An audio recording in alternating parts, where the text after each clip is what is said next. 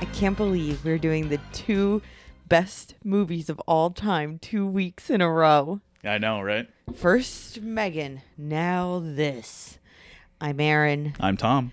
and this is Baby's First Watch List, the podcast covering our first Hitchcock movie for the Babysitters Club. Don't you love it? Yeah, I do actually. I feel like Hitchcock was like sketch.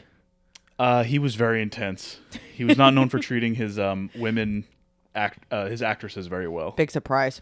Today it's all about 1958's Vertigo. He was married for a very long time to one woman, though. It's not, he wasn't one of those people that was in and out of marriages, which No. is interesting. He was a one woman man. Alma, Didn't uh Helen Mirren play her at some point? that sounds right. I think so. Although she did not look like Helen Mirren. We looked her up yesterday. No, She just didn't. It just is what it is. This classic psychological thriller starring James Stewart, best known for a lot of stuff. well, what's he best known for? Um, maybe it's a Wonderful Life, I guess. I would say I would say that, but also my family for getting lunch with my nana Yes. when she worked at the rare book section Yes. of, Prin- of Princeton University. Her two claims to fame were that number one, she helped Alex Haley find research for Roots. which is legit. That's awesome. It's so cool. And two, she got lunch with Jimmy Stewart. um, so that Well, is I mean- pretty neat. His filmography, top to bottom, is wild. yeah, he did a lot of the Frank Capra stuff. So he did "It's a Wonderful Life." He did um, "Mr. Smith Goes to Washington." Uh, he also did things like "Rear Window," which is another Hitchcock. Yeah, that's a um, good one. "Vertigo," of course. "The Man Who Shot Liberty Valance," which I just recently watched, which is John Ford. Um, he is did he he- the he's- man or is he's- he Oh. Liberty Valance? He is neither, which is kind of the the thing. Spooky. Yeah, it's not spooky. It's a western. It's really okay. good though. So yeah, it stars James Stewart. Is he always billed as James Stewart? I noticed that at least in Rear Window and in It's a Wonderful Life, he was. wow. Yeah, But we know him as Jimmy. yeah. It's weird. And Kim Novak, who is best known for Vertigo. Vertigo, but she was, I, but it's weird because she's like super famous. Yeah. Well, Vertigo was a big movie at the time, even though it wasn't, as I'm sure we'll get to, it wasn't super well received at the time. Yeah. It was uh, still a Hitchcock, you know. Yeah, yeah, He yeah. was he was in the print the, at the height of his powers at this point, That's true. It also slightly starred, before Psycho, but Yeah, Psycho was his big moment, I Yeah. guess. It uh, also starred Barbara Bel Geddes, who is best known as the matriarch in the TV soapy Dallas. Dallas. Um, I've heard that name before. yeah, me too. But that's what she's best known It's me for. cracking open a cold one. It's a mint green tea spindrift seltzer. Yeah, it's actually really good. I want you to wait. Let's get your first impression. it's not as cold as I would like because we didn't have it in the fridge for that long, but Yeah. it's really good. Isn't it delicious? Yeah. I love it. I recommend it. yeah, it's like a, a seltzer. with- Spindrift should sponsor this podcast. Yeah. Oh, it's sparkling water. Sparkling water with green tea, mint green tea. Is there a this time. difference? between sparkling water and seltzer? I don't know the answer to that. Well, that's not what this podcast is about. So Perfect. you can research it yourself, listener. the film Vertigo was based on the 1954 French novel, which in English is From Among the Dead. Ooh, spooky. Is that spooky? Um, which is by Pierre Boileau, Boileau, and Thomas Marcajac. I took Spanish. I don't know if we have any French listeners, but we Sorry. won't. We won't after this. So it was uh, adapted, or at least credited, um, the screenplay to Alec Koppel and Samuel A. Taylor separately. I'll get into it. Mm, Was there a fight over the credit? Uh huh. Yep, there was. Of course, this is directed by, I don't know, would I put maybe the most famous director ever? Alfred Hitchcock. I would say if we're talking like, yeah, maybe the most famous If ever. I'm like, I would name say- a director. I would say it's it might be Hitchcock and Spielberg. Yeah, right? Yeah. Or Scorsese, I guess. You could put Yeah, I in there. guess. Yeah, true. Those are like the the biggies Yeah. nowadays. Well, what's to me why Hitchcock maybe is it is because he's like mad old. He's old and he's like mythical. Yeah. And like like people were like, "Oh, John Ford."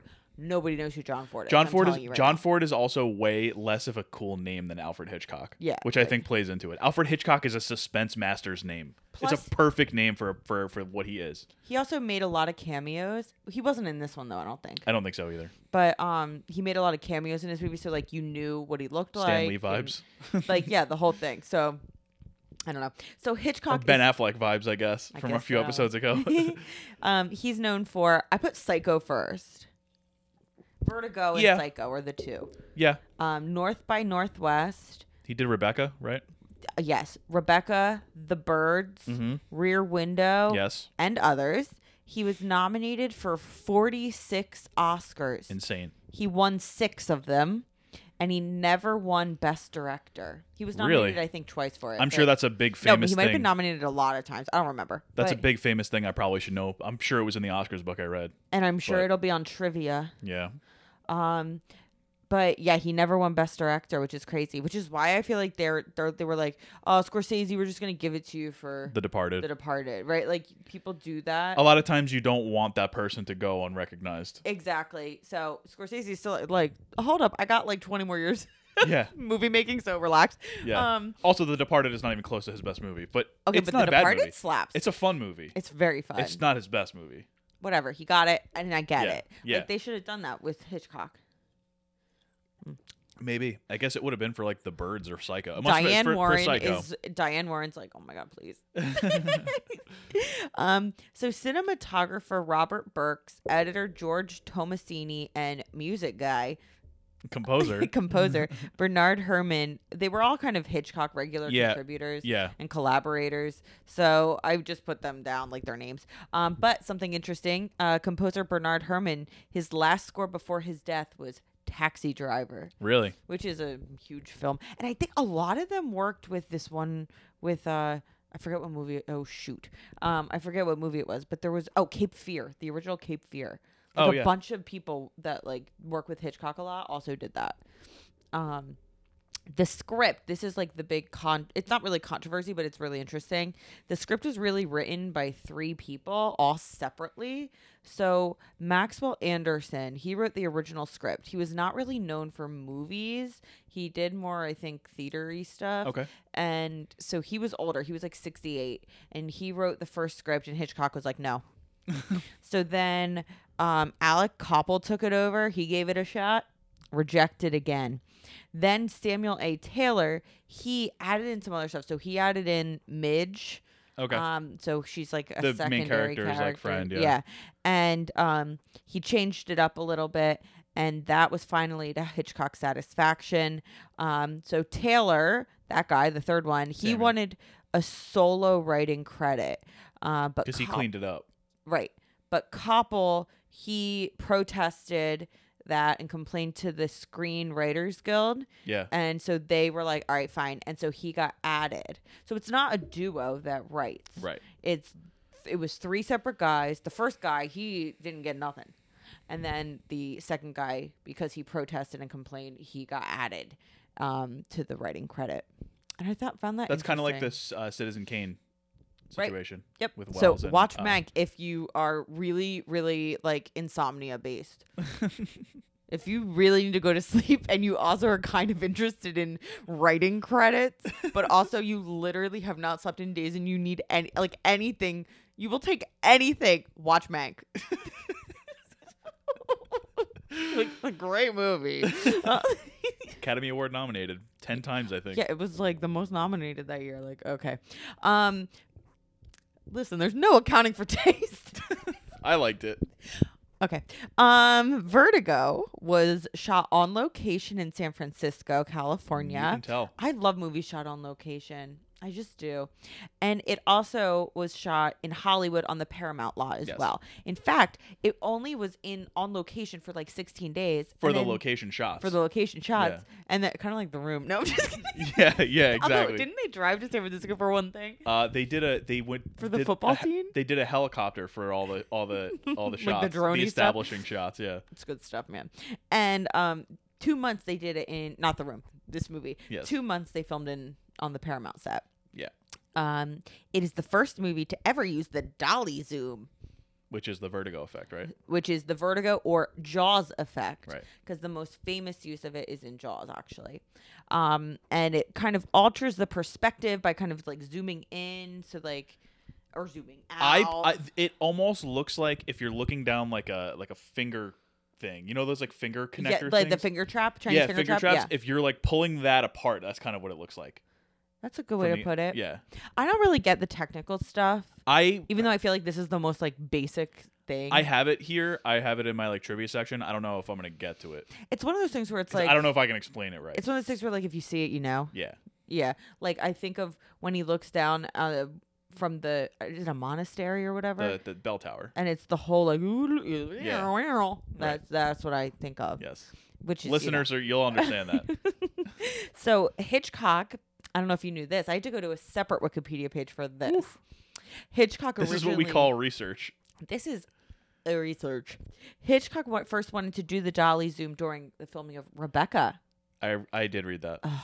but I love Rebecca. Just I never for- saw it, so I need to see it. Yeah. Um, You'll but really like it. he didn't get it the way that he wanted, so he didn't use it until Vertigo. He didn't like the technology. Right. Yeah. yeah, and I'm like, what technology? Yeah, exactly. but it's yeah, of Exactly. course. And Um, Rebecca was 1940, so I that think was so, that was yeah. 18 years before this movie.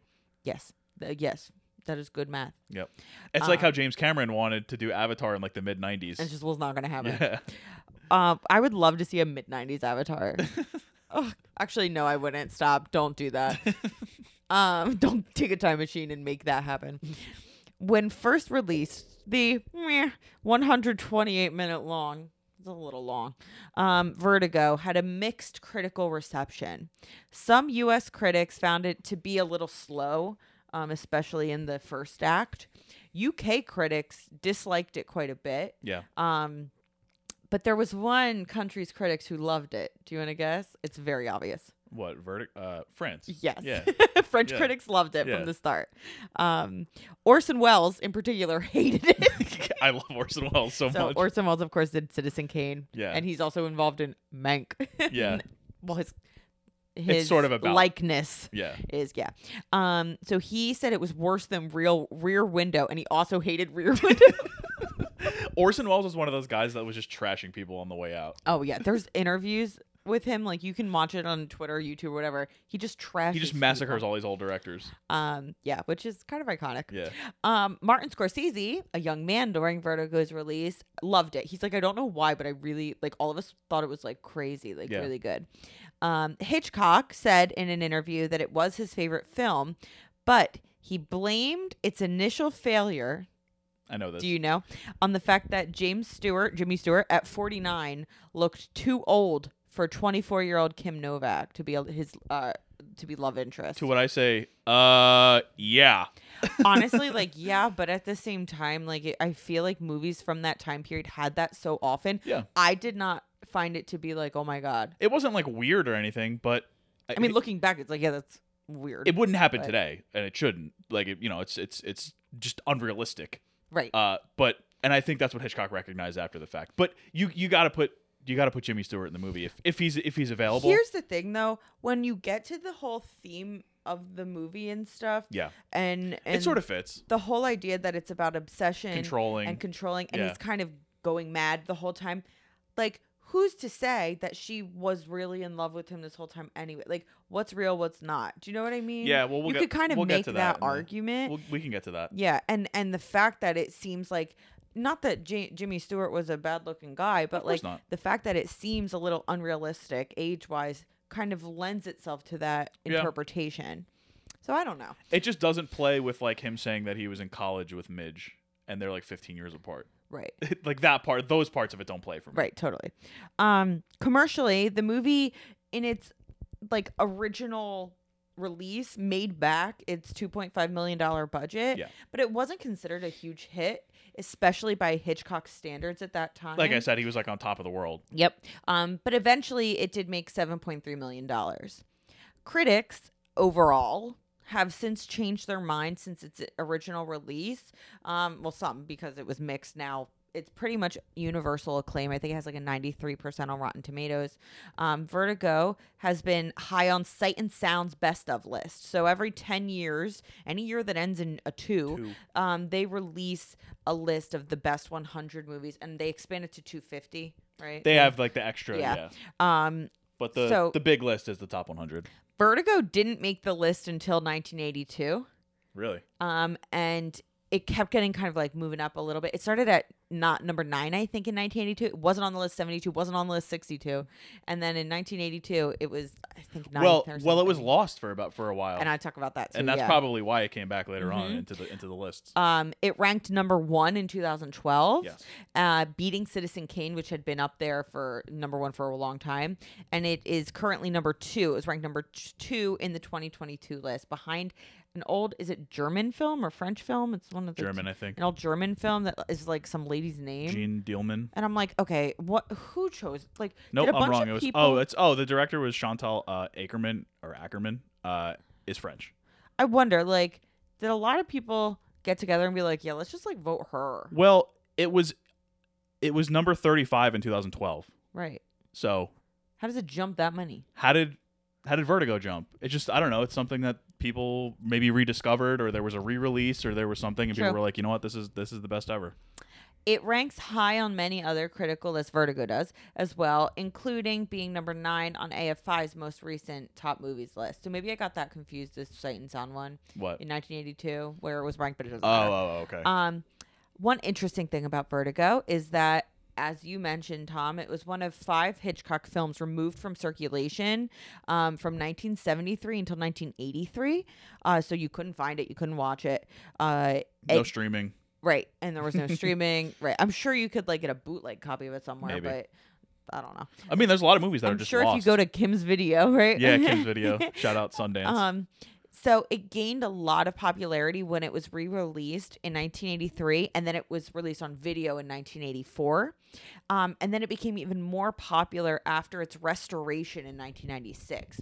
So yeah, they restored it, adding back color and stuff that Yeah. apparently was lost in the negatives Yeah. to it, um, which I think was it was slightly controversial at the time, but now it's like who cares? because it wasn't the original artistic. Yeah, Whatever. like, okay. Yeah, Um, and when the Library of Congress first began choosing films to include per- for preservation for being culturally, historically, and aesthetically significant in 1989, Vertigo was in the first batch of movies. So it was one of the first movies chosen um, to be preserved. Uh, Vertigo. soon to be Megan. Also yeah, preserved. Megan will probably be chosen next year. it's like the it's kind of like the uh, baseball hall of fame like you have to wait a certain amount of time Yes. and then she's a first rounder she's a derek She's Jeter. the first ballot. Yeah, do you know what i mean yeah. um yeah it's like that it's kind of like the rock and roll hall of fame where it's just an inevitable conclusion Yes. uh sort of like the spice girls Yep. so sure. Vertigo has been seen as an extremely influential film. There have been remakes in different um, languages. There was a weird video game that came out in 2001 that got pretty bad reviews. I didn't know that that existed. Um, but you know, Mulholland Drive, one of the big film bro movies, uh, David Lynch classic, that heavily uh relied not relied on but uh used, drew- it drew inspiration drew, from. drew inspiration from vertigo and With the two women, especially. David Lynch like explicitly said that. yeah, yeah, yeah. yeah. uh, Um and you can really see the influence in a lot of different movies, a lot of things. Um and that's just kind of the Hitchcock vibe too. yeah. Um But the, with Hitchcock, he goes a little bit above and beyond. It's it's very um, dreamlike and like uh, creepy. Well, the- especially in the first first half. I do think that the dreaminess of it and the um uh risks that he takes is why a lot of critics really like this movie. Um I don't know that it would be seen as like the best movie of all time if you're asking like audiences to right you know if you're going that way like the rotten tomatoes critics picks audience popcorn bucket i don't know if What is the audience popcorn bucket? I don't know. Okay. I don't know. You'll have to look that up. But I will say this that a sequel has been announced Sequel or remake? Oh, remake. Um, like, uh, Imagine a sequel. That would be kind of wild. With Robert Downey Jr. attached to star and Steve Knight is involved. So Steve Knight, he is probably best known to all of us as the creator of Peaky Blinders. And then weirdly enough, as you mentioned, he was one of the three creators of the original Who Wants to Be a Millionaire. yes, the British version, which the British became version, the American which version, became the Regis Philbin version. I love which became the Meredith Vieira version, which became the Cedric the Entertainer version, which became. uh yeah. Uh, okay, I've got the numbers on Vertigo. Uh, like you said, the to- uh, Rotten Tomatoes, the critic score is a 92%. The audience score on 100,000 plus ratings, 93%. That's pretty good. Yeah, so just about even.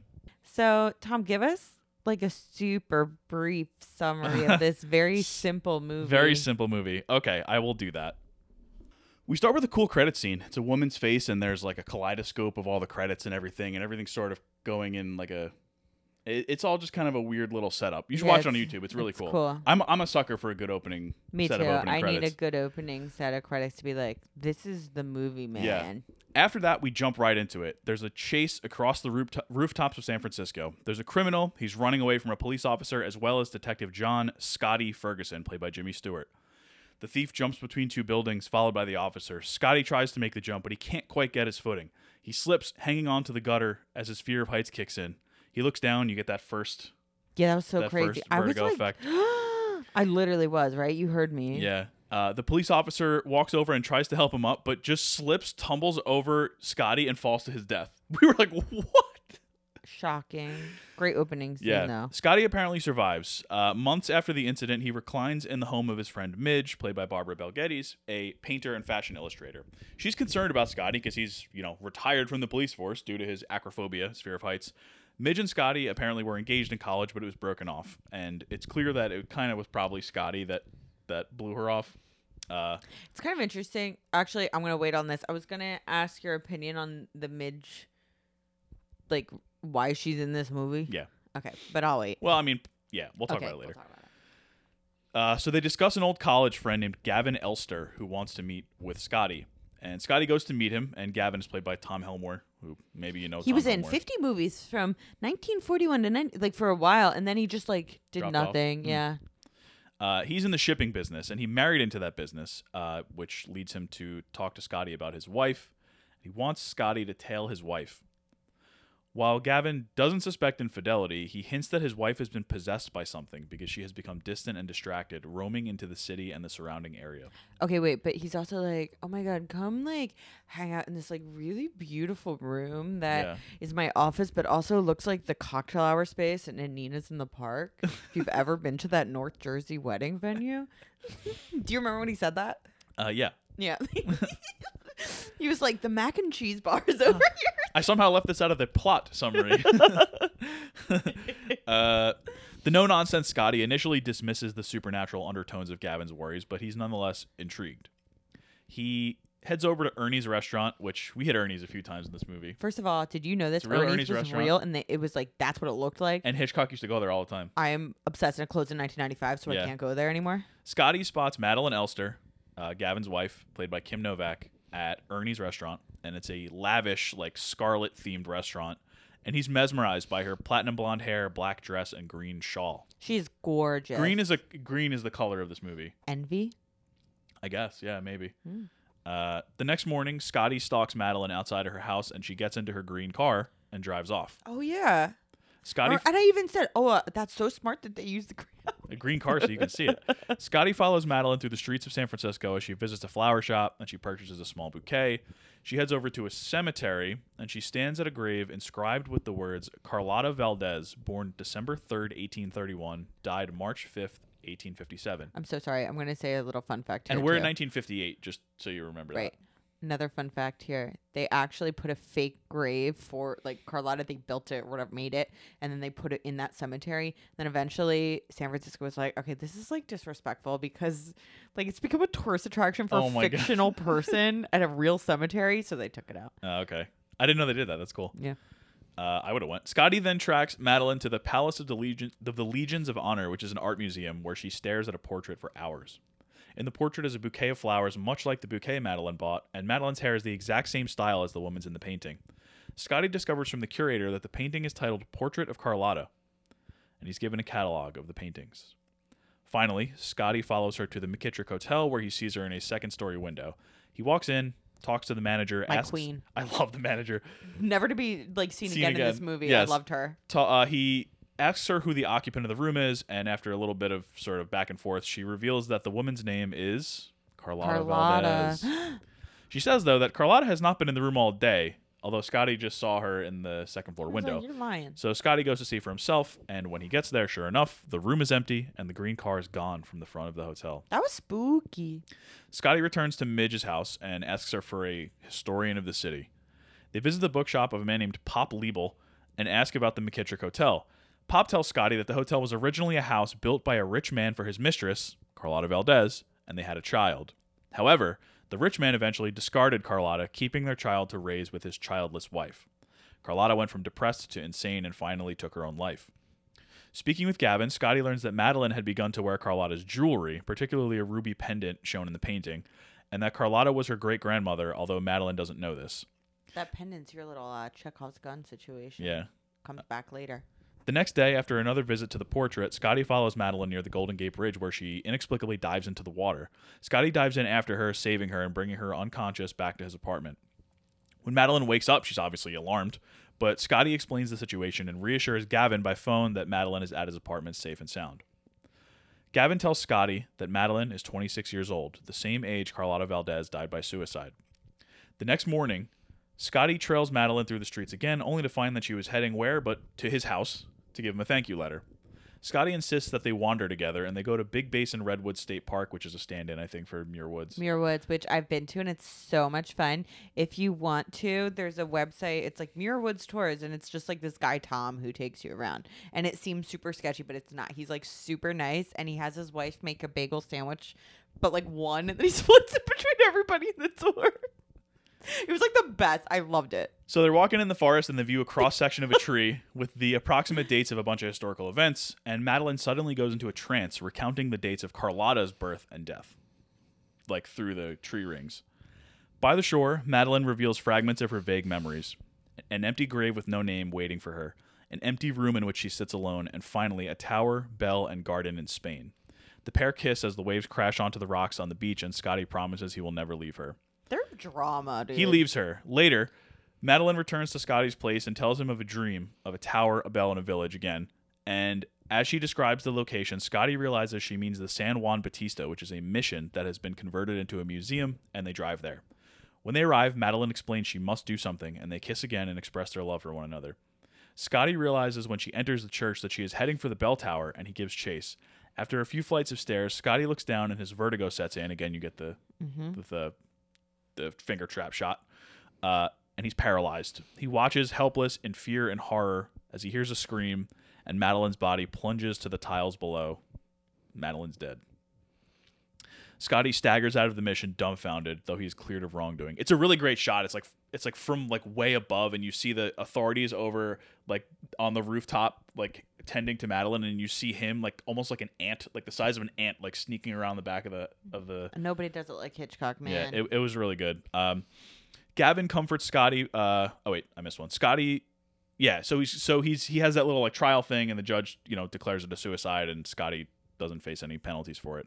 Gavin comforts him, and he tells him that with the loss of his wife, he cannot stay in San Francisco, and so he ditches it for Europe. Scotty starts to have trouble sleeping. He sees an animated bouquet unravel. He dreams of seeing Carlotta at the hearing, and he walks into the cemetery to see an open grave.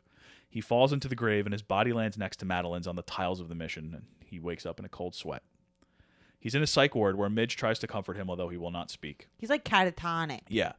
Several months later, he remains in the grip of an obsession. He visits the old Elster home and spots the green car, but the woman who approaches it is not Madeline. Same at Ernie's restaurant, same at the museum. While looking for a bouquet at a flower shop, he spots a brunette in a green dress who resembles Madeline, and he tails the woman back to her fifth floor uh, room at the Hotel Empire. When he knocks on the door, the woman is concerned, but after a conversation, she reveals her name to be Judy Barton. She's also played by. She's like, hey there, I'm Judy. I'm from Salina, Kansas. I'm from Salina, Kansas, and I am kind of sassy. but I look exactly like Kim Novak because I, I am look Kim Novak. exactly the same, except I got some eyeliner, Yeah. dark hair, and a new attitude. Yeah.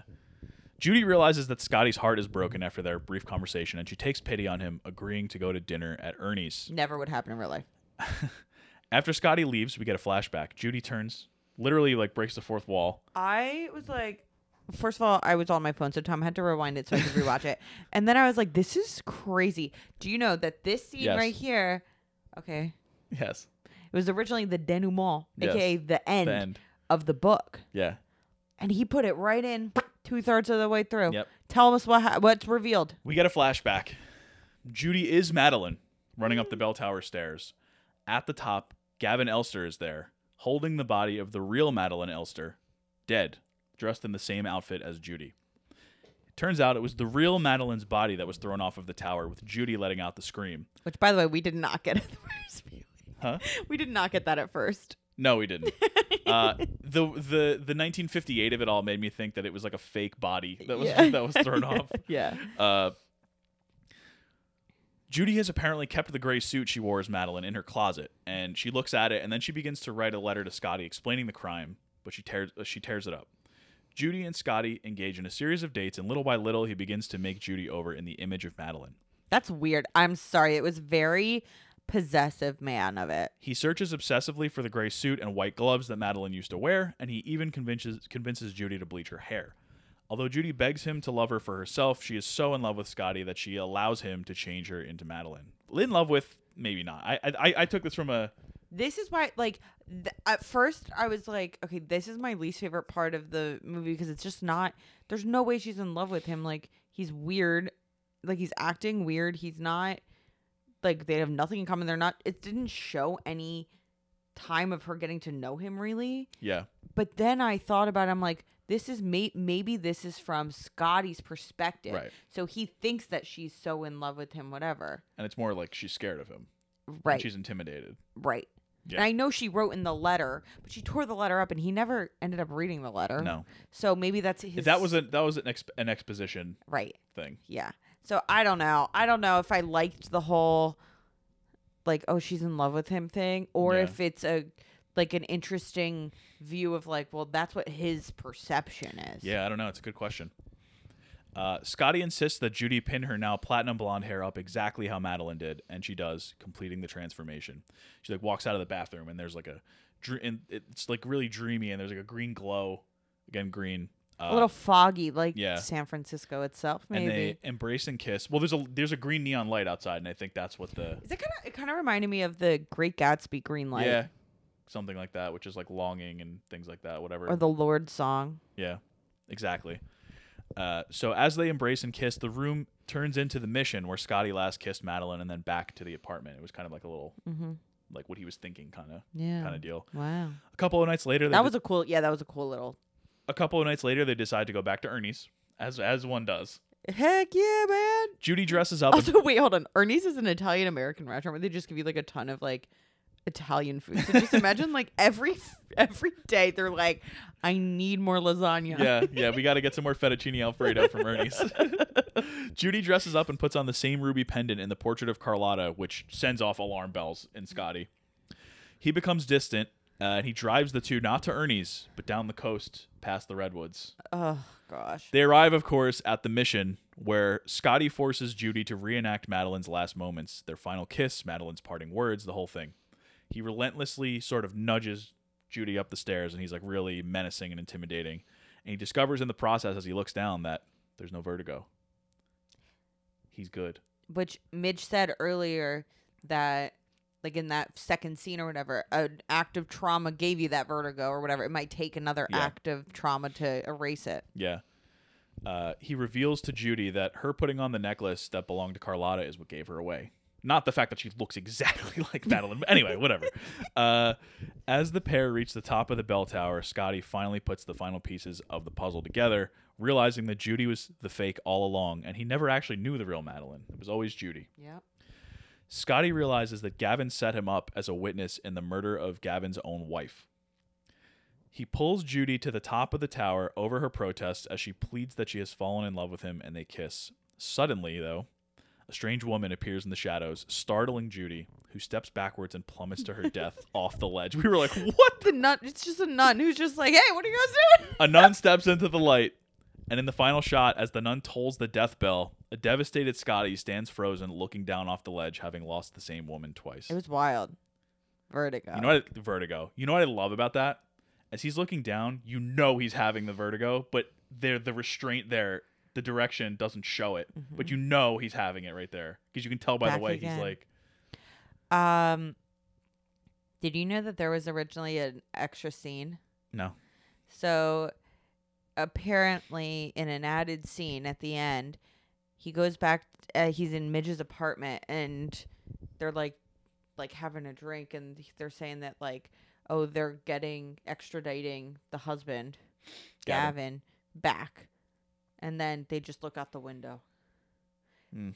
And Hitchcock was like, "No, I don't want this." no. But the studio was like, no, we need to like make it so that the guy, the bad guy, has consequences. Yeah. And he's like, I don't care. it's not about the bad guy. Right, exactly. And Yeah. so he won, and they didn't keep it in. Yeah, this is a character study. It's not about it's not about Gavin. Yeah, it's like wow, that's a, such a good movie. Yeah. Okay, so you know what? Let's start with the Midge question. So yeah, Midge is like Scotty's friend. They were they dated and were even engaged for like long time friends. long time friends with a history whatever do you and then okay you didn't mention in the plot summary because let's face it midge isn't even that important Yeah, I, I had some of it in that I just kind of blew by. yeah she like was she painted a picture Yeah, of, she's a like- painter. yeah of like her as carlotta like almost Well, as it was- a joke i well, don't get it I don't know. Yeah, uh, I don't know. I didn't get the. and he point got of that mad and left and she was like stupid stupid scene. Yeah, it was a weird scene. and then that was like the last you saw of her Uh, yeah. yeah so i thought that was kind of weird No, I think there was another scene with her, but it was just like it wasn't oh, like. A, oh i know when he left um madeline's apartment Yeah, and she was there and she was like, "Oh, Johnny O." She called him Johnny, uh, Yeah. like randomly. well, because they're they're a different type of friend than everyone else who calls him Scotty. Okay. You know, they're they're deeper friends than that. Actually, that's like the exact like big reveal in a book I just read Okay. where it was like, "Oh, his actual name is this because he was closer friends with them and they called him by a nickname." Maybe they And got the that whole from Vertigo. time it's like this nickname, but it's really him. Um, so that makes sense. So my question is like What's why- the point? what's Midge doing? Like, like, do you think she was necessary? Do because I think she was, and I'll give you a reason why. well, she's there to she's there to move the plot along. Okay. She's there to give the the bookshop guy. She's there to give. oh yeah, uh, Pop Langle. Pop. Yeah, exactly. uh, she's there to give. Um, she's there to bounce the ideas off of. You know. okay, I think that's an interesting perspective. I took a different approach to Okay. my thoughts. Okay. I, we're different Um, people, so that's so okay. I think that she is the grounding uh moment of like this is the real life woman that this guy could be with. Yeah. and he's so oblivious towards this like really beautiful accomplished friend that he really appreciates and and likes and could have a real rel- and loves him clearly um and he could be in a happy like life have a happy life with and instead he's so blinded by his own obsession with this fake imaginary woman that doesn't even exist and pushes her completely to the side um, to go for this um, fantasy that that just was never going to come true Yeah. and I like that. I Yeah. like that juxtaposition, especially because Midge doesn't look like Kim Novak, but there's similarities there. Um, and like Midge just like wears glasses. Yeah. Yeah. Yeah. um, but it's it's I think a super interesting addition. She's also like almost like a stand-in for a mother figure because she calls herself. They they call her. He's like, oh, stop being so motherly. Like, Yeah. He, like they're like sort of like playfully like jabbing at each other, and he like Yeah. calls her his mom or something. So like, I think there's something there too. But I didn't really, Sure. I didn't think too much about Midge. But I like that. I like that perspective. Thanks. Um, so yeah, you mentioned in the plot summary that uh Gavin is his Scotty's like friend from college and he, Yeah. he's like, Hey, I wanna talk to you, like you you wanna get together? Like if a random college acquaintance right now, or even in t- five, ten years, just randomly like Facebook messaged you or Instagram mess DM'd you or whatever, or like had your number and texted you and was like, "Hey, do you want to get together? I want to talk to you about something." Would you do it? It depends on who it is, of course. And it depends on like if they wanted me to do something law related that I was involved in practicing, Oh, okay. I would think about it. okay. It depends on who it is though. I mean, it's it's definitely I would definitely go in a little bit guarded because like what's going on here? Why why why now? And why don't we talk normally, Right. you know? Yeah. Especially if you're living in the same city. Like, Yeah. I mean, San. Fran- I mean, it's a city, so it's not like Still. that. But if you're an old college buddy, why haven't we, you know, gone out to the uh, the Japanese tea garden? You know, right, right, exactly. My answer is no. okay. I said here, boy, nobody does it like Hitchcock. What's your favorite Hitchcock movie that you've seen so far? First of all, which ones Hmm. have you seen? Um, okay. So I've seen Vertigo. yeah. I've seen Rear Window. Yeah, it's a good one. I've Grace seen Kelly. The Birds Oh, you have? Tippi in- Hendren. in high school. Oh. Uh, I also saw Rebecca in high school. Ah. I've seen Psycho. Yeah, it's a great movie. I've seen like his big ones. I've seen Yeah. like those. Those You've are seen like- more than me. Yeah, You have you seen North by Northwest? I have not, but Me I know either. obviously the iconic uh, plane scene. I thought that was in Vertigo, and I'm like, why isn't where, the- like- where the planes at? literally? so, which one's your favorite, Tom? The one I think about the most is Rebecca. Yeah, you s- you talk about Rebecca all the time. It's a really good. I love ghost stories. I love those types of movies where it's like, does is this real? Does it exist? well, that's like this one. yeah, in a lot of ways. Uh, this one I just haven't had enough time to sit with it yet. Yeah. This one could eventually be my favorite, but uh, I mean, right now I think it's I think it's Rebecca. It's just got such a it's such a vibey movie. It's hard for me to really I have to watch it. like. Yeah, we'll do it for the podcast. Okay. uh, now that we've opened up the Hitchcock floodgates. But yeah, I mean, maybe it's not as good as I remember. Maybe I just watched it when I was 17 and really loved it. Uh, but yeah, I mean, I just love stories like that. I love, like, even when we were reading stuff in English and, like, I wasn't really into the books, like, I loved reading Henry James's Turn of the Screw. Like, that's a ghost story. I love ghost stories. the creepy stuff always get kids love the, creepy, creepy, stuff. the creepy but not scary stuff. Yeah. Like I've always liked that more than I've liked things like straight up horror movies, which I do like now. But when I was a kid, I was more into like the eerie kind. I of like stuff. that too. I've Yeah. always loved that. Psycho is probably my favorite. I didn't like Psycho when I watched it gotta the first time, rewatch it. but I watched it a very long time ago With the and I'm sure you watched in a it. contrarian. Well, Yeah, in a contrarian a- mood, in a 'cause con- you were kind of listen, like that. two and two things here. One, a contrarian way, and two, I watched it expecting a horror movie. That's I was gonna say that you were expecting it to be super scary. Yeah, and in it wasn't. 2023, Well, in 2006, 2007, right. let's say. right? And that's just not the vibe. Yeah, I think I would. I think I would like it a lot more now. It's so funny though because my grandmom said that she saw Psycho with uh, my grandpa at a uh, mom, Kathy, and Pop at a drive-in theater, and she said it was the scariest movie. I Like, believe she it. was terrified, I believe it. and I was like, "That's amazing." things were just so different back then in terms of Right. I mean horror And it has is been, a scary movie. It actually is. well Like, it's, it's it's so disturbing. It's just not scary like what's on screen is not necessarily scary. Right. It's, what it the means and the ideas. yeah. Um, but I love that one. And honestly, Rear Window slaps. Rear Window's awesome. It's so good. Um, It's another one where Jimmy Stewart it's uh, I I made this comment to you when we were watching the movie and I think of the four Jimmy Stewart movies I've seen which I mentioned uh in It's a Wonderful Life and in The Man Who Shot Liberty Valance Jimmy Stewart is your your white meat all American Every man. Yeah, every man. Uh, he's in Liberty Valance. It's him and John Wayne, so he's like the smarter, more uh, polished version, and Wayne is obviously the the grittier cowboy version. Gruffer. Yeah, uh, and so he's he's like your your your white meat baby face, your John Cena of those two movies. But It's a in the- Wonderful Life is so good. but in the two Hitchcock movies, he's like he's mentally deteriorates. He's like almost the, he's the villain of this movie, really. I mean, Gavin is, but Yeah. like i- in the in our narrative, he's the villain. Yeah. And in Rear Window, he goes nuts. yeah, I love him.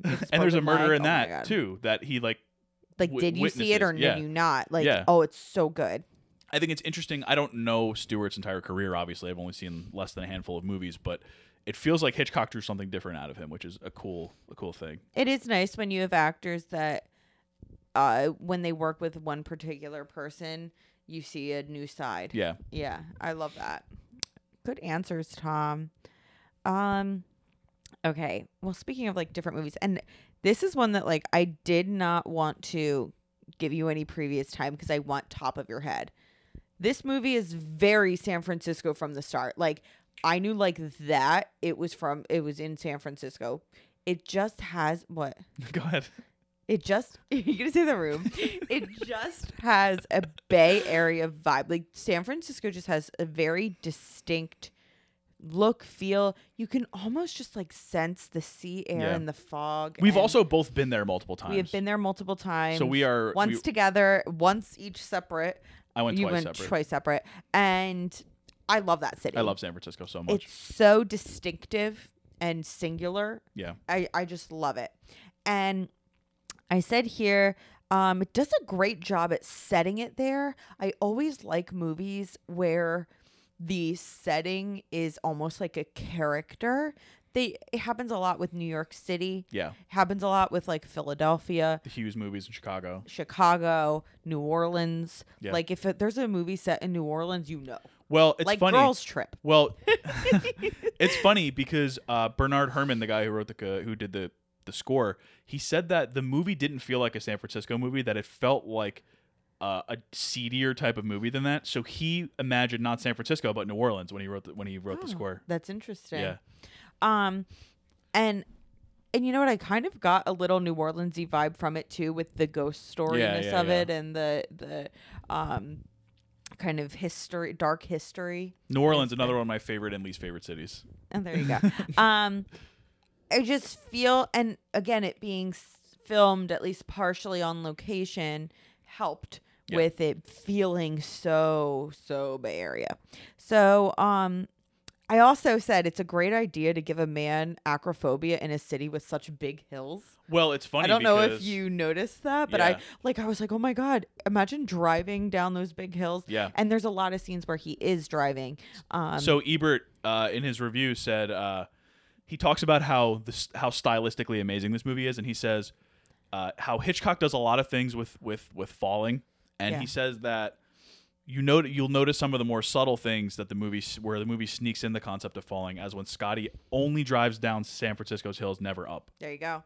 And and of course, Hitchcock is kind of known cinematographer. Like he's not the cinematographer, but his direction, um, almost a voyeuristic quality where you're kind of look you're almost like a, a bystander watching the action happen Yeah. um that that camera view is very um specific in that way a lot of times and the fact that you're going down so many hills Yep. and you're part of that helps to create that sense of uh, vertigo and Just acrophobia Disorientation. It's so stuff like good. that, yeah. so, um, San Francisco seemed to be the perfect setting for this movie. What are some other good San Francisco movies? Well, the room. it's definitely San Francisco, right? Yeah, Yeah. of course. Uh, Remember, you you pick a car during the scene where it just shows the Golden Gate Bridge. And You Yes. say, go, Go, go, go, go, go, go. and you hope that it gets all the way across. And during one of the in between scenes, because they show it like seventy five times. Yes, the it same happens. footage over and over again. uh, well, we talked about it earlier today because I'm reading um, Quentin Tarantino's book, and one of his one of the movies. It's basically all of his like a lot of his favorite movies from the '70s, and each chapter is a different movie. And I'm on the second chapter, which is Dirty Harry, which also takes place in San Francisco. Mm-hmm. So that's another one. Uh, not I guess not really off the top of my head because I just read it this morning. well, it is off but, the top of your head though. But yeah, no, that's another one, and uh, I I watched that movie again a while ago, I've never seen it. uh, and I liked it, but I don't really remember it being super San Francisco. I'm sure it is. I just Mm-hmm. watched it when I was younger. Those are the three that come to mind. Okay, I think of Zodiac. Oh yeah, Very sad. Speaking of Fincher, Mank vibes. yeah. Um, but I actually like Zodiac. Um, and sorry, Mank. I I think of Milk, yes, absolutely.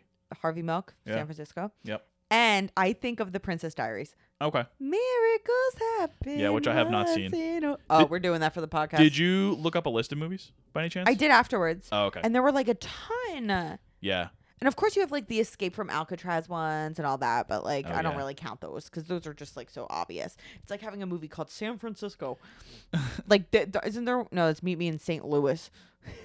Oh yeah. Big Trouble in Little China. Yeah, that's San Francisco. Yeah. I saw. Bullet 1968, which was the first chapter of the Tarantino book.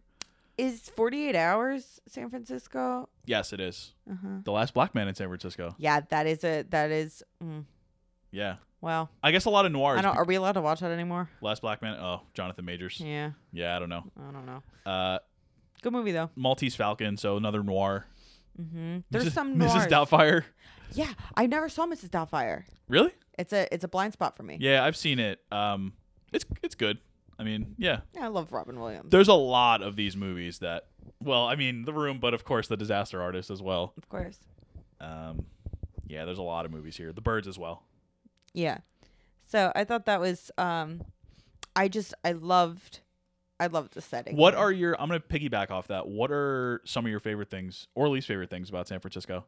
Okay, so let's see. Some of my favorite things include number 1, I loved Golden Gate Park. Yeah, We did Okay, so when we went to San Francisco on our like weird honeymoon, we had a weird honeymoon. we did. we flew into Chicago. We spent two days in Chicago. Then we took an Amtrak across the rest of the United States and we stopped in Utah, which was the biggest mistake of our lives. Sarah, uh, Salt Lake City is not my favorite city at all. Speaking of, the, there, is there any good movies that are set in Salt Lake City that you can think of off the top of your head? Yeah. Like, Uh, yeah, exactly. South Park the movie. That's Bigger, Longer, and Colorado. That's Uncut. Colorado. Um, oh yeah. So anyway, um, I'm, gonna- I'm gonna look it up. Go ahead. so we went there and then we went to um, Yellowstone, which rocked, Yellowstone was my favorite part of the whole trip. It was amazing. And I, and I lo- like I said, I love San Francisco, but and Chicago. yeah, Chicago was good. It rained the whole time, but Yeah. it's you know. I And would, I would then- have to go back there. Me too. And then we went to San Francisco, and all on the Amtrak. It was a, it was wild, and uh, so San Francisco, um, we were supposed to go to Yo- Yosemite, but then they canceled the bus trip like the day before. Yeah. So we were Which like, we didn't mind. We were we were we were, toast. tired. We were toast at that point. um so i was like okay what can we do with like no notice because um we had no notice so i was like all right let's go to golden gate park and it was so nice we took an uber to a coffee shop right outside and i got a horchata iced latte which was amazing and then we went into the golden gate park and we walked all the way down to the ocean and you got seafood and i got mexican food and we ate by the water and then we walked all the way back and we went to the Japanese garden. It was just such a lovely time. And then we walked all the way up and down the big hills Got ice cream. to, well, before that, we went to an Italian restaurant in Oh, an yeah. old house um, up on the top, top, tippity top of San Francisco. And we, um, yeah, then we got ice cream. It was so lovely. I also loved my other trip with my girlfriends. We went and um, we went to uh, Alcatraz, which was awesome. It was so fun, and we did a whole walking tour where you put your earbud in, and he's like, "Hey, I'm Al Capone" or whatever. I forget who was there, but um, it was so. Buzz Al Capone. It was. He was like, "Hey, I'm Al Capone. Hey, where's my shorts? Right? Al Capone washes my shorts. Wasn't that a like a kids book?" And so then we did that, and it was so fun. And then I also loved Muir Woods that I went to with my girlfriends again. Hit up Tom at like MuirWoodsTours.com. He like only takes cash, and he like picks you up in a van, but it's totally fine. at least our trip was. That's a great uh, that's a great slogan for the company, but it's totally fine. but it's totally fine. um, so those are some of my favorite things that I loved about San Francisco. Um, some of the things I didn't like as much. Um, well, I think that first of all, my calves burned so bad. I think one of the things It's a physically taxing city It if is. you're going to travel. one of the if you're things gonna walk. every single hotel is extraordinarily expensive. the the cost of living out there is really really high. the hotels were wild price wise uh, like and honestly like they added like a huge tax every time Yeah. like a tourism tax Yeah. to any time you sit down to eat so like it costs like five million dollars Yeah. i did i never find the f- I, I just haven't been to the right places in, in san francisco i've been to a couple really really good restaurants there but then some that were just okay you also don't eat Asian food and you don't eat seafood. that is true So those are two of the top Right. cuisines. In exactly San Francisco. so i'm blaming more me about this yeah. Um, but I have been to a couple really, really good restaurants there. State Bird is super good, and I had this amazing ice cream sandwich there. It was olive oil ice cream, shortbread, and it came with green onions, blackberries. I like it was the most wild thing ever. It was so delicious. Um, but yeah, I and I think that some of the touristy stuff isn't the best. Like um, I just like to go and hang out in the city. I, I don't really. yeah exactly, and that's why I like to Golden Gate Park so much. But like if you go to the pier, like thirty nine or whatever, um, Oh, like Fisherman's Wharf area. the Fisherman's Wharf Yeah, area, it is what it is. super touristy, but like kind of like they sell like cheap tchotchkes. Yeah, you know what I mean. Like it's old- a little like, Jersey Shore-ish. It's a little Jersey. Sh- it's a Yeah. little too Jersey Shore-ish Yeah. for my liking Yeah. in San Francisco. You know what I mean? Um, so that you know, some areas are better than others. You gotta apparently like oh, there's a lot of break-ins to cars and stuff. Yeah. But uh, one of our friends, uh, family friends, experienced that unfortunately. Yep. Um, There. yeah, but I mean that happens everywhere. So, that, you know, whatever. Um, but I love San Francisco. What It's about great. you? What's your Well, I mean, Best and you worst. hit you hit a lot of the stuff that we did, and then the other two times I went, I went for uh, football games. So I saw the 49ers play the Giants in the NFC Championship game in the old stadium at Candlestick, which was right near Fisherman's Wharf, that's cool. up in that area. Um, they they don't play there anymore. I don't know if the stadium's still there. Uh, they moved to Santa Clara, which is like 20, 15, 20 minutes outside the city. But when my brother and I went back to see them play the Packers in like 2019 NFC Championship game, they uh, we stayed in like the same spot.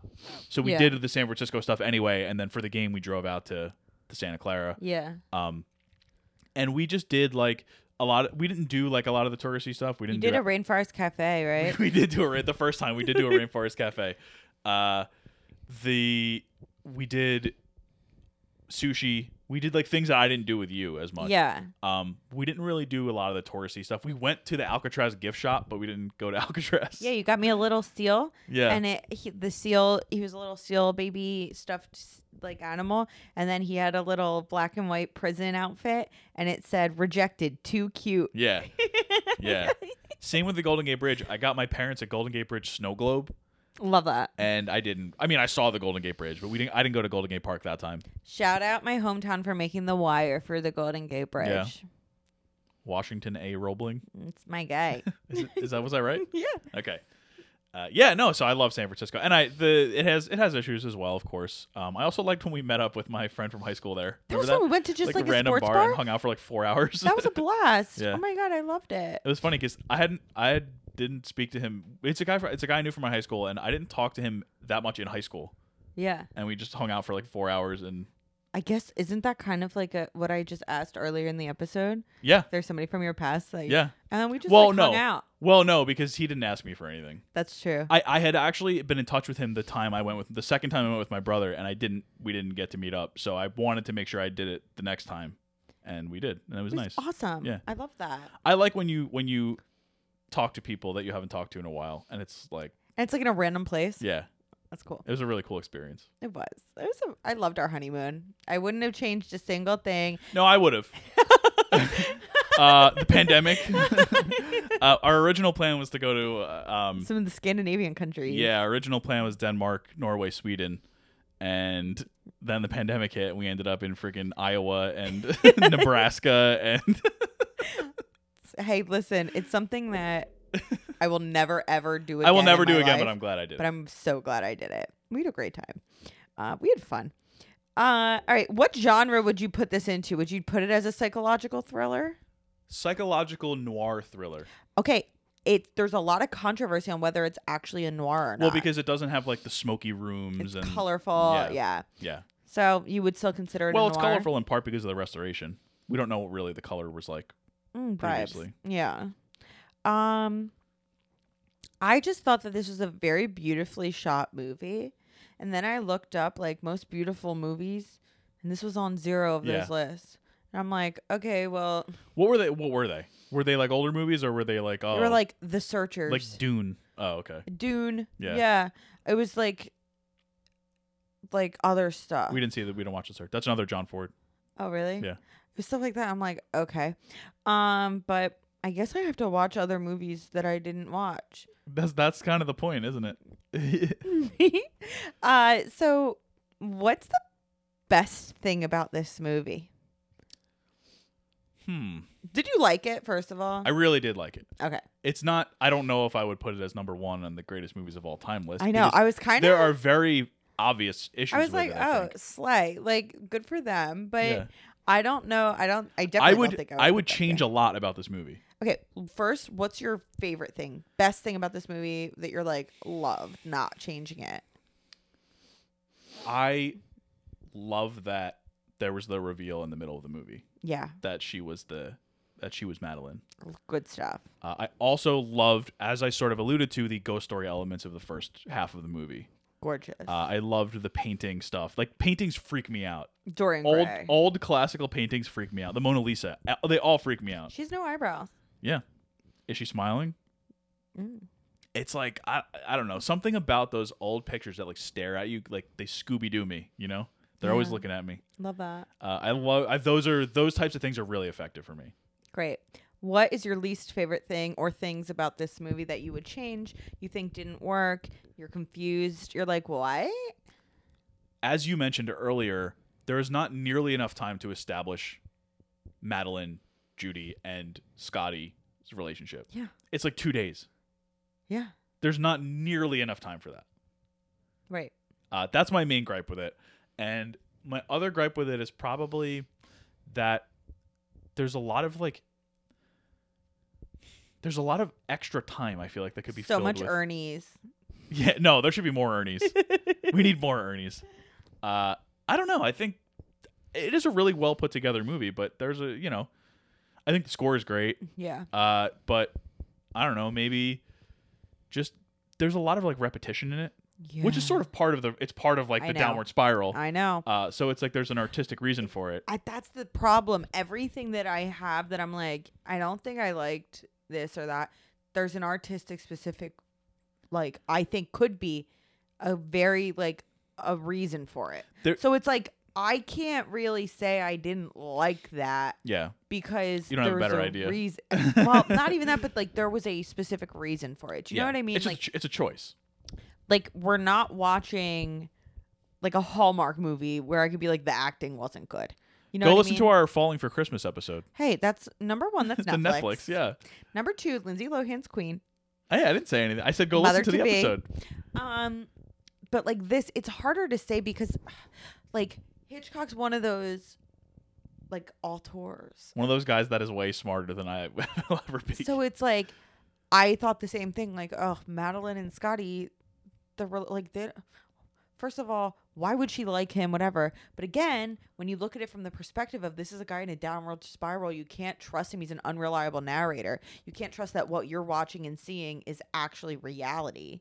Then I'm like, oh, that's kind of cool though. you There's- know, like there- there's also a theory that the entire movie is him hanging on the on the from the roof, also and really that the rest of the movie is that right.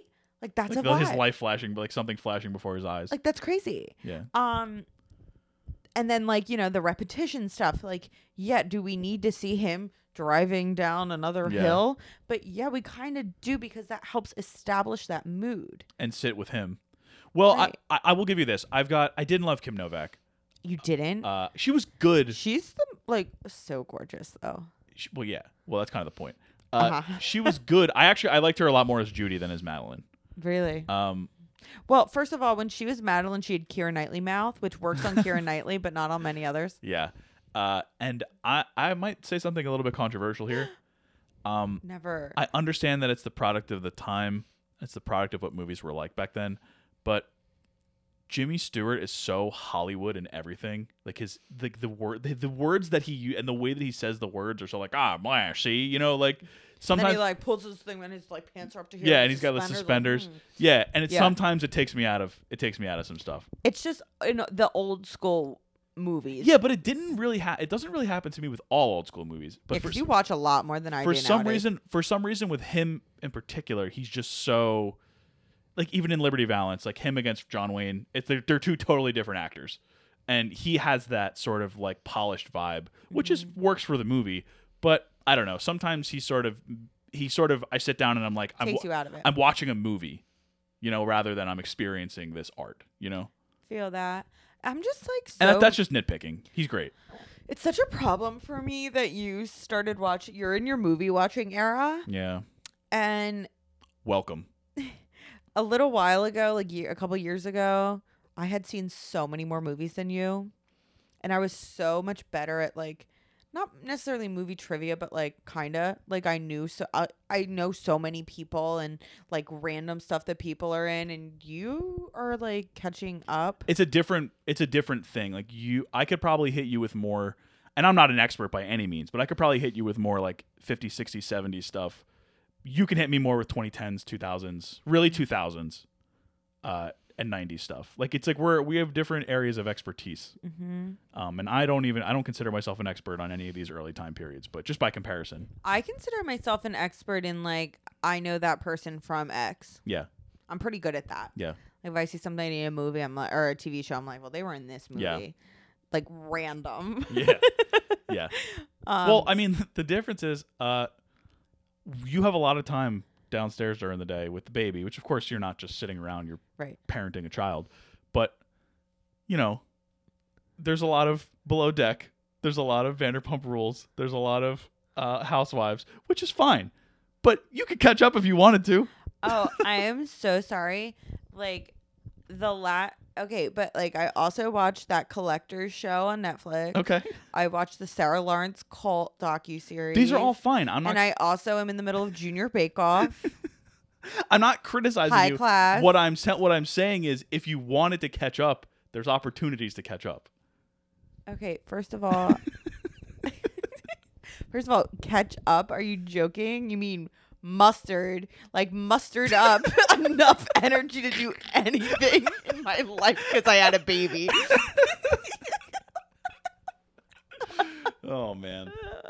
I can hardly mustered up enough to like not Like- slap me in the face right now. like like the part in the movie where he's like in a psych ward, like staring literally straight just- ahead. You literally said this is like me all day, I'm just like, what is it? A gear, a freaking and year I'm like, pass? I'm like Wow. playing Mozart in the background, like Midge being like, "Oh, it's okay, honey, you're gonna be great," and you're just like staring straight ahead, Where am I? glassy eyed. like literally our child has slept through the night every night for the past like three months and i still am like how am i going to catch up on sleep Yeah, like i'm still maybe by not recording a podcast, What time is it? ten o'clock at night. i'm like we're making this one short and i'm like going on about mustard jokes All right, what's the best scene in this movie?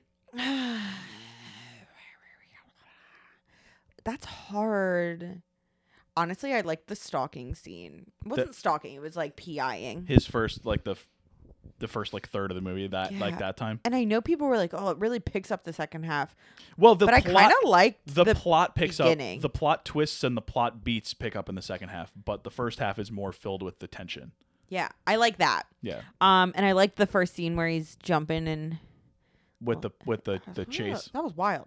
the yeah, chase is on the the chase is on. that's for nobody that reference is for no one Sarah Haynes fans. Sarah, if Sarah Haynes reunite. is listening. We got you. Okay, Uh, my two are, I like those, but my two are the dream sequence. of which was course, of freaky, course it is. I was gonna say that was you a were gonna freaky say dream that. sequence. Of course, you're gonna pick that. Uh, and the sequence from when she puts on the pendant through the end.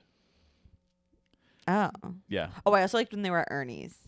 Well, yeah, all the Ernie scenes. I like any time where they're just vibing. Like I liked when he was in Midge's apartment. Her apartment was cool. yeah, it was. I just like, that's a real apartment. Like that's a real, like that apartment is like can oversees the city. I love that. yeah, and it was, I think the building was open until like 2019 or something. so cool. Yeah, I would love to go and do like a self guided Vertigo. yeah, but everything's gone now Tour. except for like the redwoods, and would probably just, and like- probably the mission is probably still there. I would But the just be mission, like Ernie. the bell tower, uh, doesn't exist. That was put in in post Imagine at if the mission. imagine if my aunt's dog owned that restaurant. Ernie.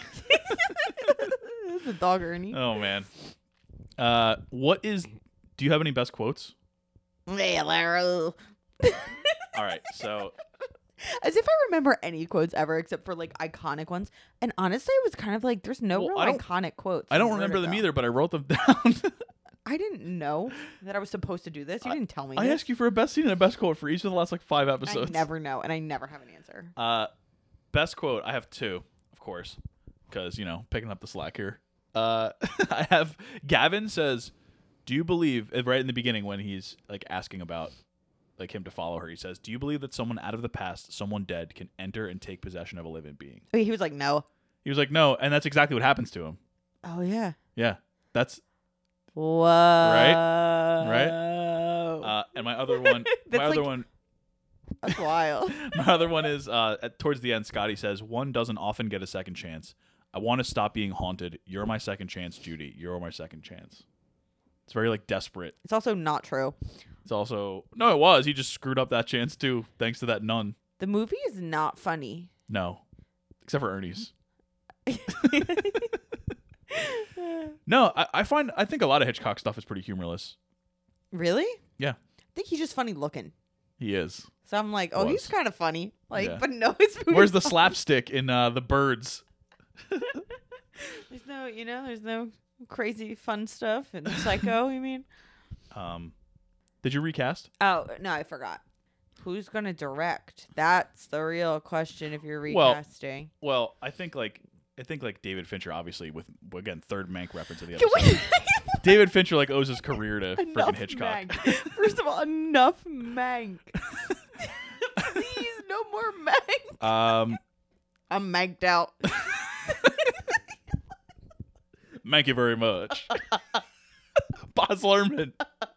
Actually, that'd be kind Boz of Lerman. that would be a very unique Vertigo. take.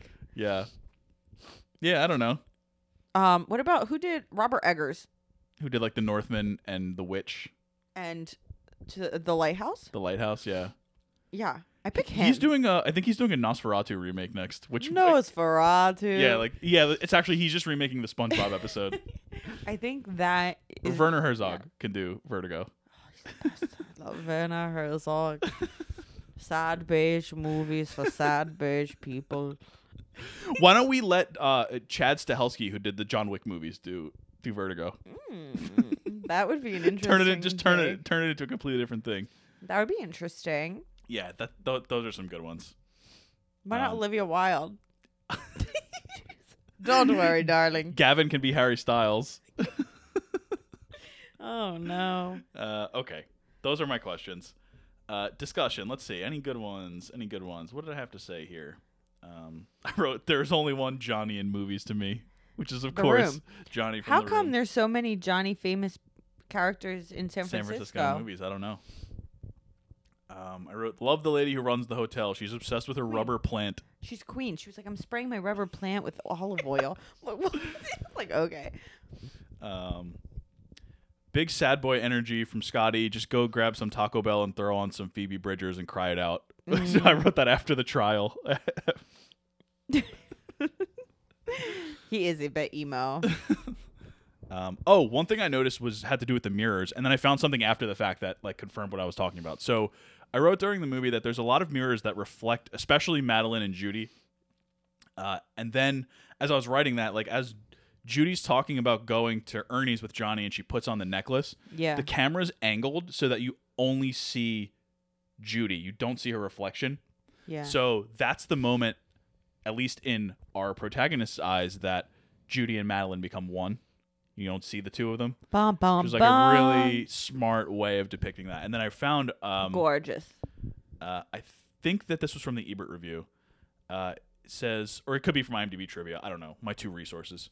Shortly after uh, Scotty meets Judy, he invites her to dinner at Ernie's. The two can be seen side by side in the mirror at the restaurant. This hints that, like his evil double, Gavin, he is about to remake her into Madeline and that she will suffer the same fate as the real Madeline.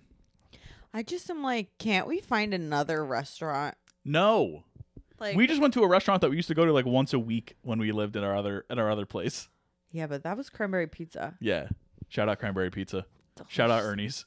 Shout out Ernie's. Forget it. I love Ernie's. One other thing I noticed was there's three chase scenes in this movie.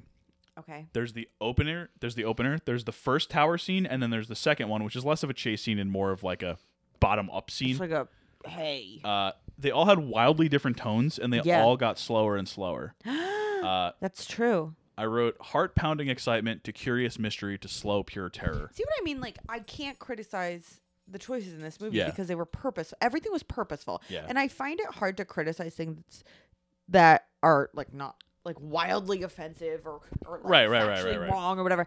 If like that was a choice. Yeah. Do you know what I mean? And like that's what helped make the movie what it was. Yeah. Unless it's Tree of Life.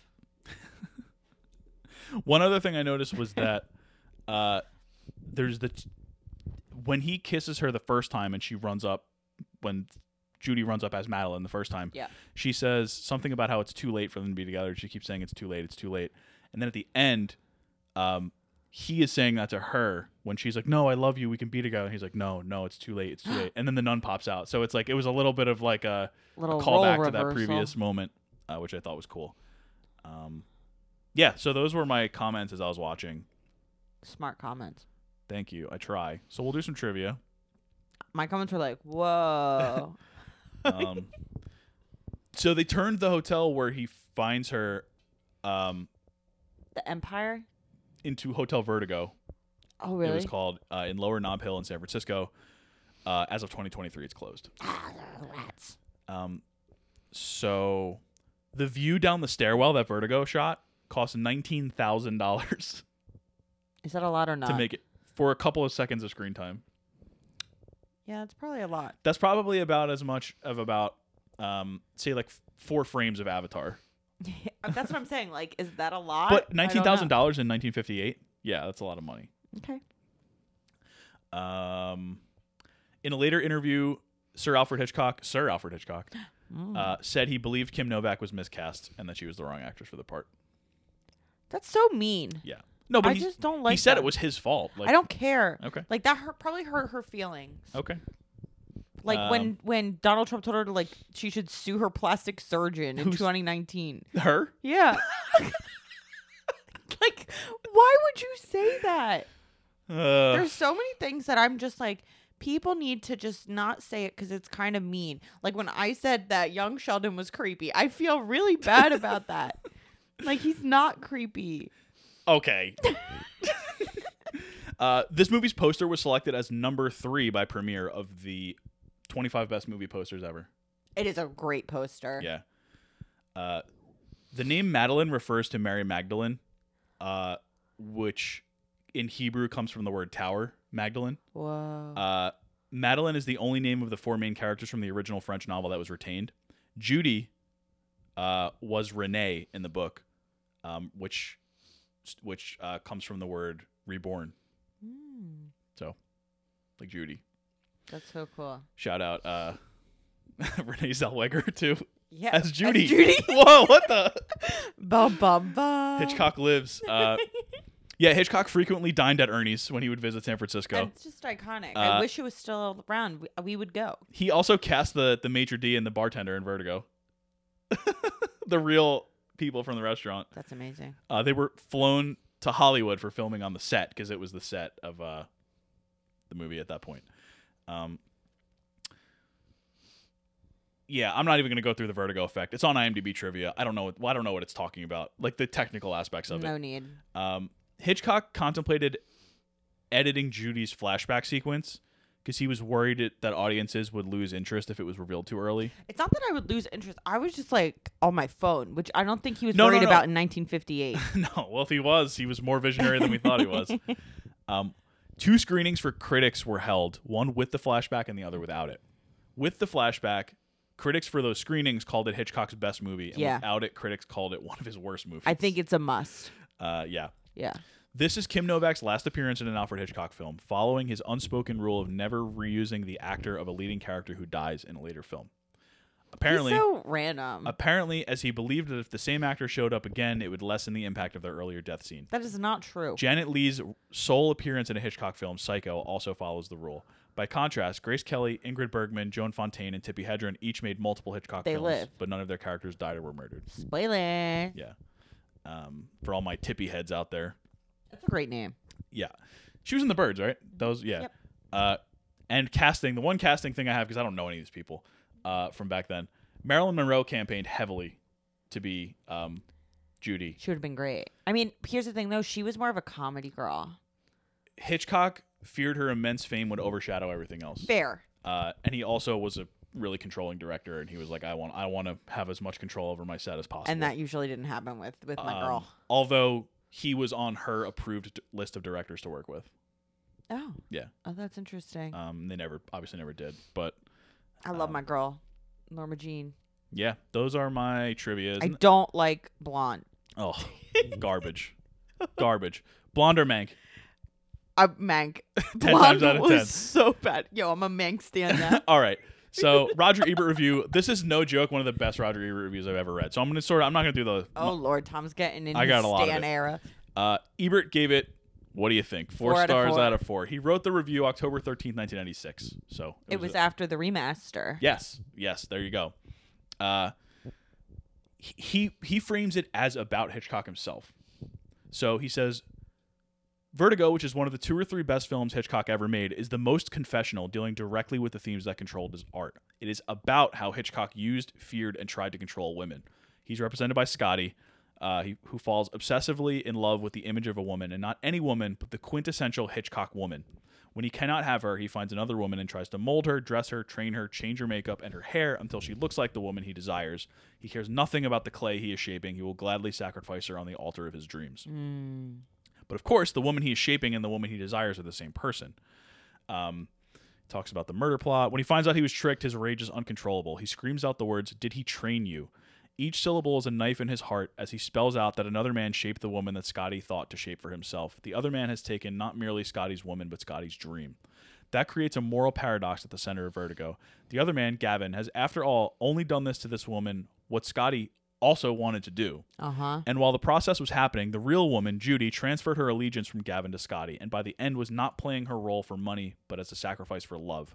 Then he talks about when she comes out of the bathroom in the green haze, and he says, as Hitchcock cuts back and forth between Novak's face, showing such pain, such sorrow, such a will to please, and Stewart's, in a rapture of lust and gratified control, we feel hearts being torn apart. They are both slaves of an image fabricated by a man who is not even in the room, Gavin, who created quote unquote Madeline as a device to allow himself to get away with the murder of his wife. As Scotty embraces Madeline, even the background changes to reflect his subjective memories instead of the real room he's in. Bernard Herrmann's score co- uh, creates a haunting, unsettled yearning, and the camera circles them hopefully like the pinwheel images in Scotty's nightmares until the shot is about the dizzying futility of our human desires, the impossibility of forcing life to make us happy. This shot, in its psychological, artistic, and technical complexity, may be the one time in his entire career that Alfred Hitchcock completely revealed himself in all of his passion and sadness. He was a great visual stylist in two ways. He used obvious images and surrounded them with a subtle context. Consider the obvious ways he suggests James Stewart's Vertigo. An opening shot shows him teetering on a ladder looking down at a street below. Flashbacks show why he left the police force. A bell tower at a mission terrifies him, and Hitchcock creates a famous shot to show his point of view. The space has the logic of a nightmare. But then notice less obvious ways, like I said before, that the movie sneaks in the concept of falling, as when Scotty drives down San Francisco's hills but never up, and note how truly he falls in love. There's another element rarely commented on that makes Vertigo a great film. From the moment we are let in on the secret, the movie is equally about Judy, her pain, her loss, the trap she's in. Hitchcock so cleverly manipulates the story so that when the two characters climb up that mission tower, we identify with both of them and fear for both of them, and in a way, Judy is less guilty than Scotty. The danger is to see Judy as an object in the same way that Scotty sees her. She is, in fact, one of the most sympathetic female characters in all of Hitchcock. Wow. Over and over in his films, Hitchcock took delight in literally and figuratively dragging his women through the mud, humiliating them, spoiling their hair and clothes as if lashing at his own fetishes. Judy in Vertigo is the closest he ever came to sympathizing with the female victims of his plots, and Novak, criticized at the time for playing the character too stiffly, has made the correct acting choices. Ask yourself how you would move and speak if you were in unbearable pain, and then look again at Judy. Ebert's unreal. Nobody doesn't like Ebert. Nobody doesn't like Hitchcock. Nobody doesn't like Ebert, Yeah, baby. Ebert is the Hitchcock of reviews. He's amazing. He's unreal. Love. Um, we just talked about this movie for probably I don't know how long it's been, but like Ebert took it to a t- another level in in four paragraphs. Oh, we're like our son. Da, da, yeah, exactly, exactly. Uh, yeah, so that is that's all I got on Vertigo. Oh wait, the tagline. So I've I've been I love taglines, um, and I looked up the tagline for this movie, and one of the taglines apparently was a Hitchcock thriller. You should see it from the beginning. What? That's like something I would say. How about my tagline? Verdict: Go see this movie Yeah, exactly. That's what's on our little light box here. If you're not with a on- little checking out Megan YouTube. twist because I Yes. ran out of e's, so I Yes. put a three at the end. Uh, th- another tagline: "Somewhere, somehow, he'd loved and killed that self same girl before." That's like it. It was like originally in a different language, and they put it into Google Translate. Oh Wait, say that again. Uh, Somewhere, somehow, he done loved that, killed the girl. uh, I'm like, what? it's somewhere somehow he loved and killed that self same girl before. The self same is is getting me. Just say same. Just say same. okay, I had to like That's it. let me tell you something though. I had to edit a um a little something earlier, which ended up changing Yes, the whole yes, thing. yes, yes. Like people need to not write s- the same word, tw- like words with the same meaning right next to each other. Yeah. Where it's like he's a dedicated, committed person. It's the same thing. Yeah. Choose one. That's Okay. my PSA as an English teacher. Yes. Um, yeah, so the tagline's not great. There were more of them and none of them were very good. I loved them. They're excellent taglines. Vertigo see this movie. Okay, so does Vertigo wait, make wait. What about my? I thought you always do a life lesson takeaways. No, well we we say does it go on first and then oh, we're okay, gonna okay, take takeaways. okay. Yeah. Does Vertigo 1958 go on baby's first watch list? Yeah. Yeah. It does. Yeah. You great. can't if he likes movies then like you can't you can't really love movies and not watch movies like this. Love that for you Okay. and me Yeah. and us. So, what are your takeaways?